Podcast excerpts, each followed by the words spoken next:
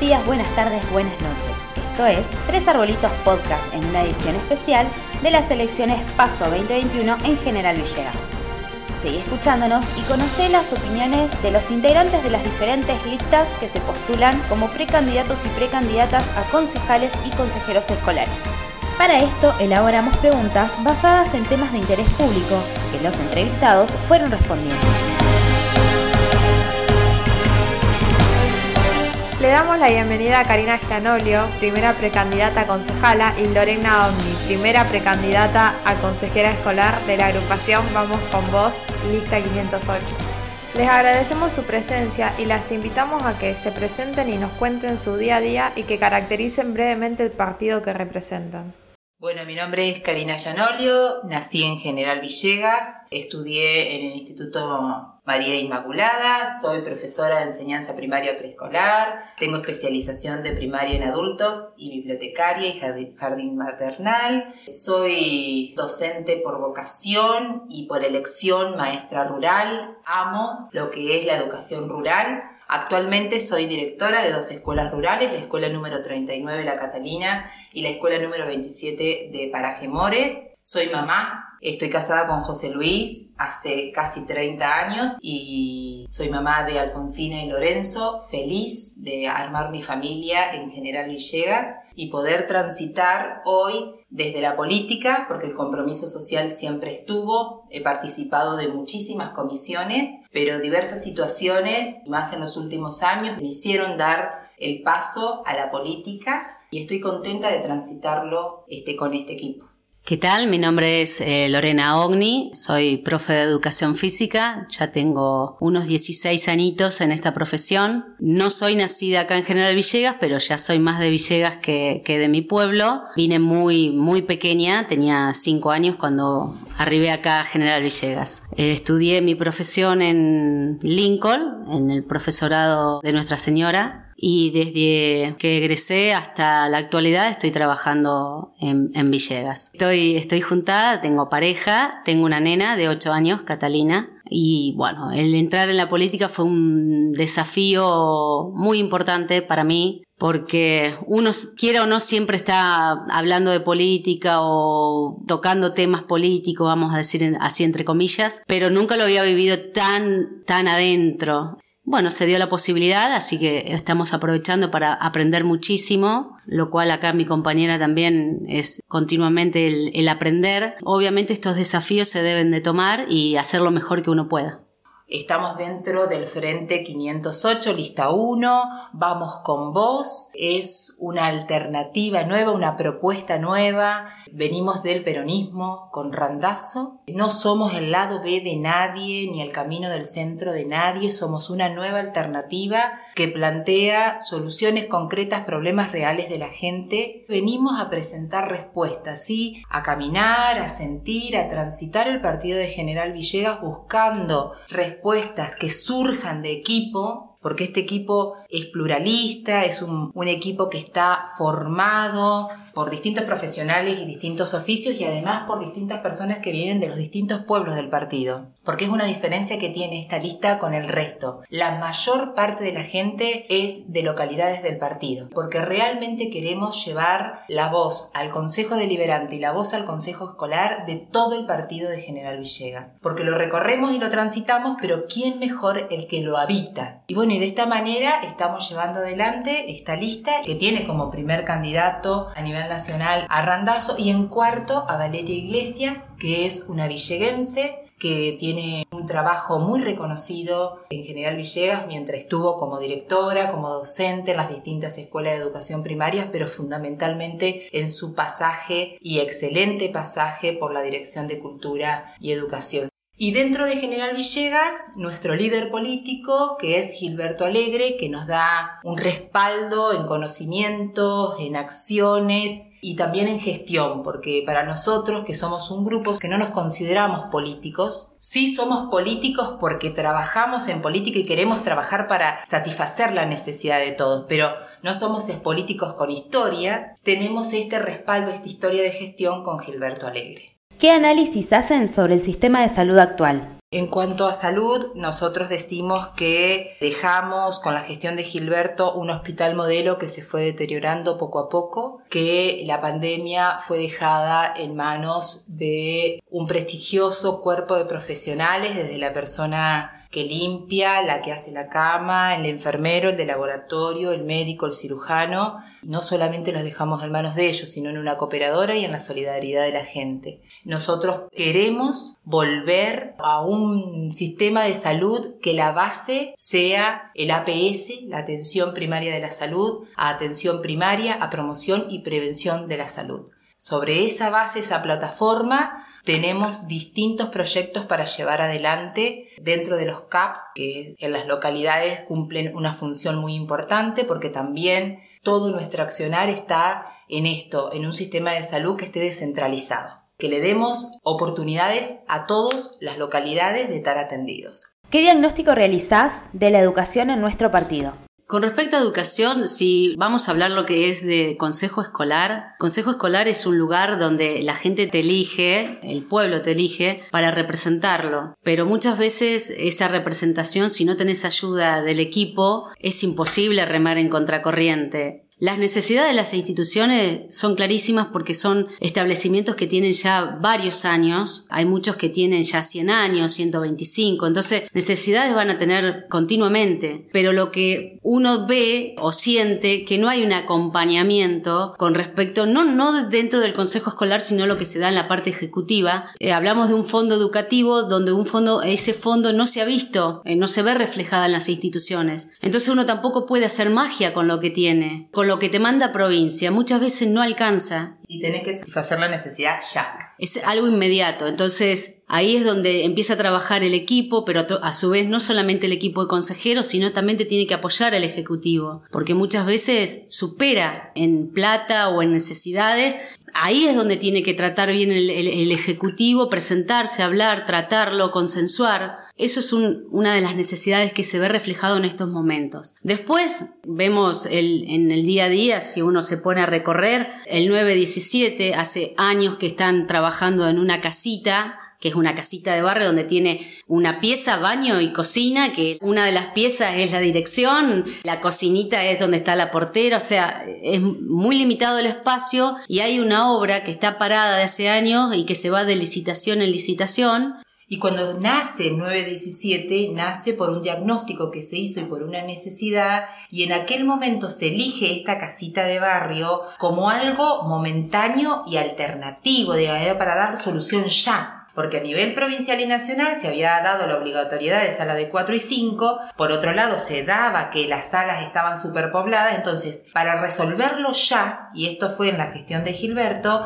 se abre el jardín, pero con una visión de tener hoy en 2021 una casa propia, que realmente se dejó abandonada, que se consigue con la gestión de Claudia Gorosito cuando era presidenta del Consejo Escolar y que no avanzó nunca más y que hoy no sé si esa estructura sirve, que realmente nos llama la atención. También otra cosa que, se refleja pasó con el techo de la escuela industrial. Tuvieron mucho tiempo sin clase los chicos y no se vio reflejado el ejecutivo ahí de decir, bueno, ya lo resolvemos como por ahí. En otros momentos sí se resolvió cuando pasó en la cola del tornado en la escuela 46, que ya en marzo los chicos estaban en clases. O sea, hubo una respuesta inmediata. No hay respuestas ante, ante esos hechos. Sí hay respuestas en cosas eh, básicas como por ejemplo una iluminaria, la limpieza de tanques, un, baño que se rompió, en eso sí, pero por ahí en lo más grueso o en lo más importante no hay visibilidad. Eso es por ahí lo que más impacta dentro del consejo escolar. Y además algo que nosotros venimos a proponer es conectividad para todas las escuelas. No solamente la pandemia lo ha determinado de esa manera, sino la realidad, el contexto, lo que estamos viviendo, viviendo en forma en el mundo nos habla de la tecnología. Entonces este, estamos desperdiciando recursos como docentes muy importantes. ¿Qué piensan sobre el desarrollo de propuestas culturales villegenses? En cuanto a cultura, bueno, hoy vemos que la, Dirección de Cultura está sin cabeza, ¿sí? No tiene un director desde hace unos meses. Igualmente vemos que en el último tiempo no ha tenido, no se ha destacado en absoluto Para nosotros todo tiene que ver con promoción, prevención y salud y si a salud la definimos como el bienestar físico pero al mismo tiempo mental y social, la cultura y el deporte tienen un rol fundamental en lo que es prevención y promoción. Está totalmente dormida, por decirlo de una manera elegante, además de los talleres ser fuente de conocimiento, fuente de ocio, fuente de socialización, los talleres son fuente laboral, porque hay un tallerista que lo dicta. Entonces estamos generando trabajo, pero al mismo tiempo generás trabajo, generás conocimiento y generás a lo mejor en alguno, ¿por qué no?, un futuro trabajo, un nuevo emprendimiento. Entonces creo que está totalmente desvalorizado cultura por ese lado en cuanto a los talleres. Por otro lado, están totalmente olvidados los artistas locales, que son muchos en el partido de General Villegas en las diversas áreas, en los distintos lenguajes de, lo artístico. Y no solamente eh, los festivales y demás, sino que, que tienen que ver con esto del ocio, de, disfrutar de lo que sabe hacer el otro y de pasar un buen momento. Otra cosa que nos llamó la atención es que los mismos jóvenes, jóvenes te estoy hablando de chicos de 20 y pico a 30, que decían que venían a Villegas por, por la cantidad de, gente que venía a cantar, que venía a los festivales y que no solamente eran de acá de Villegas, sino que venían amigos de La Plata, de Buenos Aires, de un montón de lados, dice, y que de golpe se perdió todo eso, que no está más. Bueno, eso fue una demanda que la misma gente te iba hablando a, medida que íbamos avanzando en las caminatas.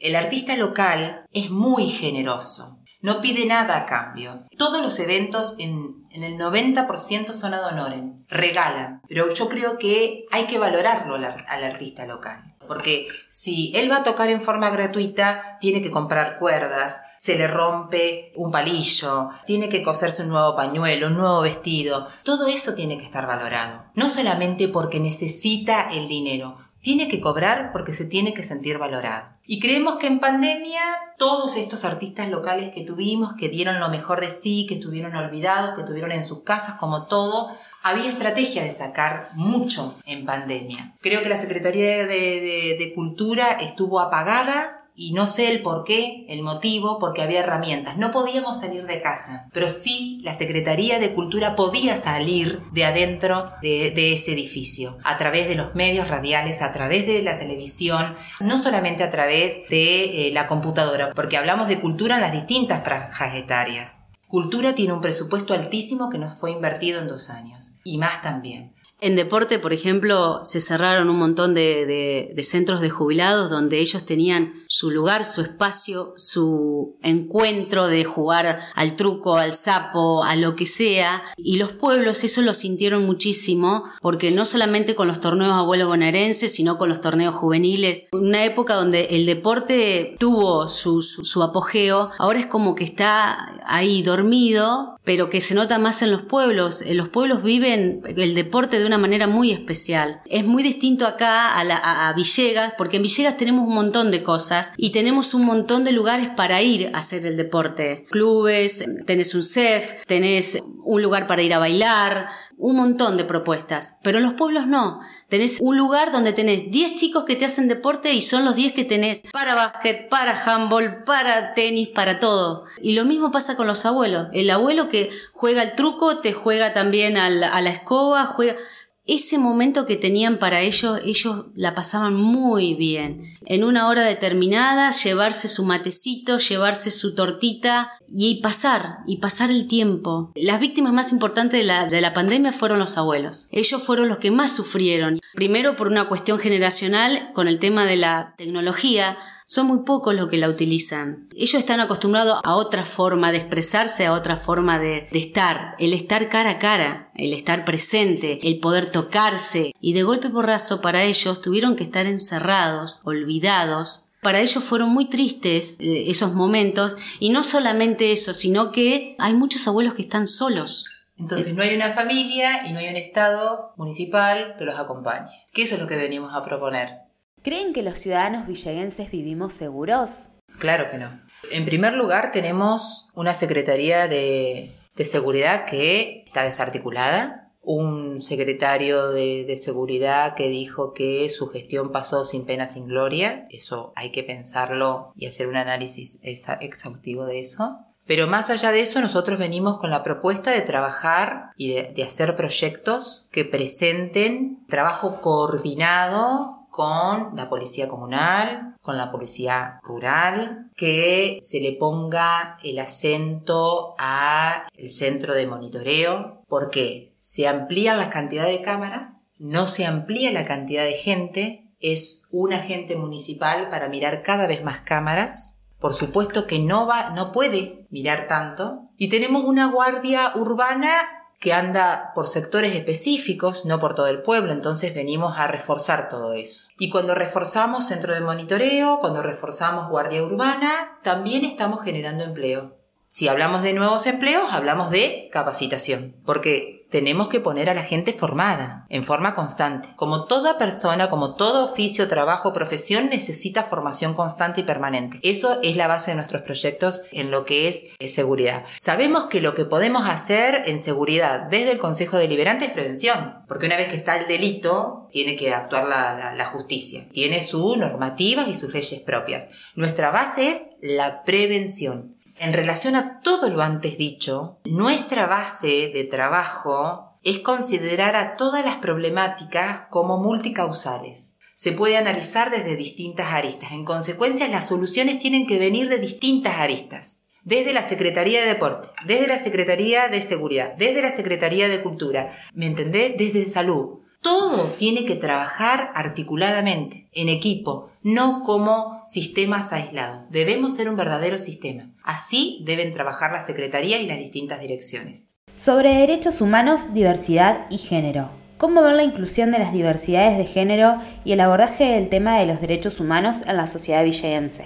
Los consideramos temas muy importantes y de hecho los trabajamos de manera transversal, es decir, que van a estar presentes y atravesando cada uno de los proyectos que vamos a proponer o que tenemos pensado proponer. Queremos que sea más que, que un discurso, que se convierta en un hecho, que se ponga el acento en los cupos de discapacidad, en los cupos de género. Queremos políticas que se lleven adelante con cosas concretas por eso también apuntamos a la reorganización del área social en lo que es salud para estar la presencia de los trabajadores sociales las 24 horas frente o para la prevención, ¿sí? en territorio, con sus intervenciones en caso de, de que sea necesario en las distintas áreas de salud ya sea en lo que es consultorios externos, guardia, internacional, como parte de la prevención de estas temáticas. Y luego el desarrollo a través de distintas secretarías, de lo que es discapacidad y, de lo que es género.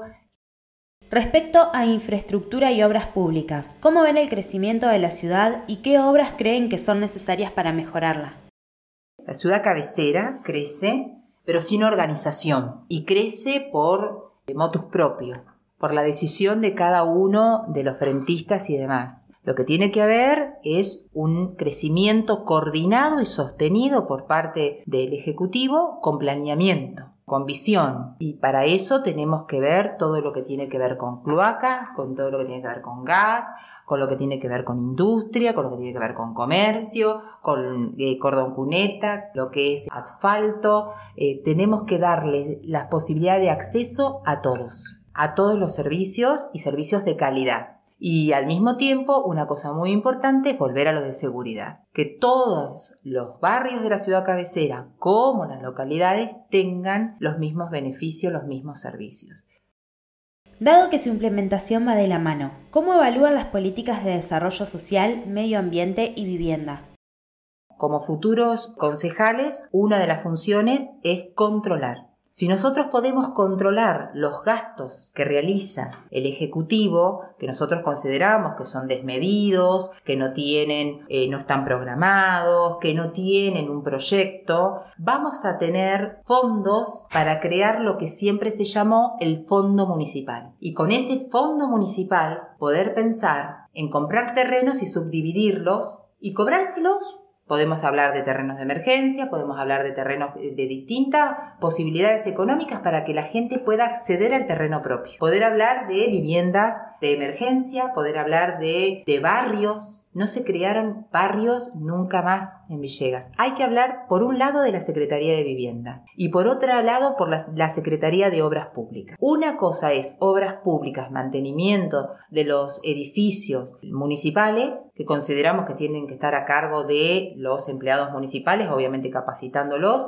y algo que también se llamaban los tercerizados es decir, gente que se anotaba, que presentaba una serie de papeles dentro de comercio, que daban una lista, por supuesto todo consiguiendo la normativa, y vos tenías una lista de gasistas, de techistas, de comercios de Villegas, donde se los podía llamar y se les ofrecía trabajo desde el municipio. Y la verdad servía muy bien. Vivienda es algo olvidado y el tema fundamental de, la demanda, porque hoy es urgente demanda de vivienda y terreno de la población villeguense, porque fueron 6 a 8 años que no se entregó más nada o muy poquita. Un plan del círculo cerrado de desviviendas que no eran para eran accesibles para, para muy poca gente porque se pedía muchísimo dinero. Consideramos que hay que hacer distintas eh, propuestas para distintos bolsillos, porque todos tenemos derecho a acceder. Nadie está diciendo de regalar todo, sino que cada cual puede aportar con trabajo, con dinero, con lo que sea, pero podemos trabajar entre todos con viviendas para, para General Villegas. Para ustedes, ¿en qué estado de situación se encuentra el desarrollo económico productivo del partido? ¿Cómo creen que influye en el nivel de empleo? ¿Y de qué manera se afrontan las finanzas públicas con respecto a este desarrollo?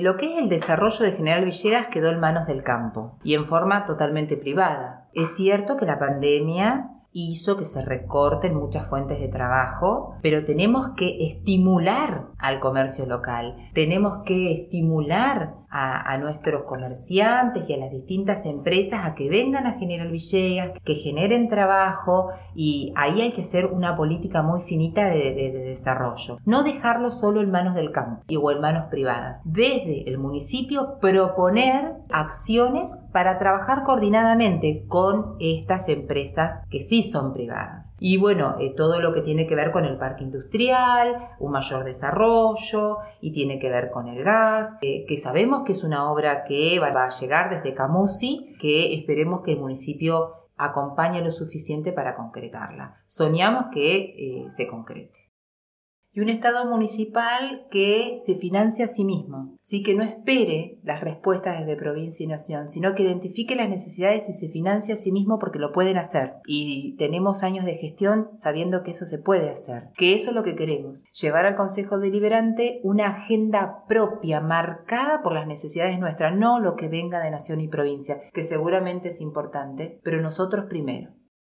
¿Cuál es para ustedes el rol del Estado municipal en nuestro partido? La municipalidad cumple un rol muy importante porque se supone que el Ejecutivo tiene un proyecto de desarrollo. Si ese proyecto de desarrollo no está, se hacen las cosas improvisadas y se malgasta el dinero, que es lo que nosotros venimos a proponer, que haya un control del gasto público en cosas que realmente Villegas necesita. Necesitamos un Estado municipal presente, con proyectos, pero presente, presente en las distintas áreas. No que se convierta en la única fuente de empleo, pero sí que tenga un proyecto claro como partido. Y cuando hablamos de un Estado municipal, que piense a Villegas como el partido de General Villegas, que piense a cada una de las localidades y la ciudad cabecera con su impronta, con su identidad y al mismo tiempo valorar cada una de las profesiones, cada una de eh, las acciones que se llevan adelante en cada una de ellas. Por eso es que nosotros lo proponemos con una lista que represente a la mayoría de los pueblos del partido. Para finalizar, les queremos dejar un minuto de micrófono libre para que se dirijan a la ciudadanía y nos cuenten también en qué plataformas virtuales y espacios físicos les podemos encontrar. Bueno, nuestro local está en Castelli 865 en forma presencial. Después tenemos el Instagram y el Facebook Vamos con Vos Villegas. Y además nos pueden encontrar eh, personalmente. La gente sabe que puede dialogar con nosotros, por supuesto, guardando los protocolos correspondientes a esto que estamos viviendo, esta etapa que estamos viviendo de pandemia. Que se pueden acercar, que pueden programar reuniones y, y vamos y estamos, escuchamos, asesoramos. Hoy no somos pero sí queremos conocer a fondo las problemáticas de cada uno y si podemos asesorar y si podemos orientar y ayudar, para eso estamos. No damos soluciones, pero sí eh, acompañamos y escuchamos. Bueno, eh, contarles esto, que somos una lista totalmente empática, que tenemos sentimiento de pertenencia al partido de General Villegas, que lo sentimos, que lo queremos, que lo queremos mejor y que sabemos cómo hacerlo, porque además de la empatía y el compromiso, tenemos años de gestión, historia de gestión con Gilberto Alegre. Bueno, Karina y Lorena, les agradecemos mucho por acercarse a este espacio, por darnos la oportunidad de crecer como un medio alternativo en Villegas y bueno, les deseamos todos los éxitos para estas elecciones. Muchas gracias. Muchas gracias a ustedes. Si llegaste hasta acá y te gusta lo que hacemos, podés ayudarnos siguiéndonos en las redes sociales como Tres Arbolitos Medios, en Spotify, YouTube, Instagram, Facebook y ahora también en TikTok. Además, podés ayudarnos económicamente entrando a cafecito.app barra Tres Arbolitos Medios, donde invitándonos a un cafecito podés aportar desde 100 pesos en adelante para que este medio independiente pueda seguir creciendo en General Villegas.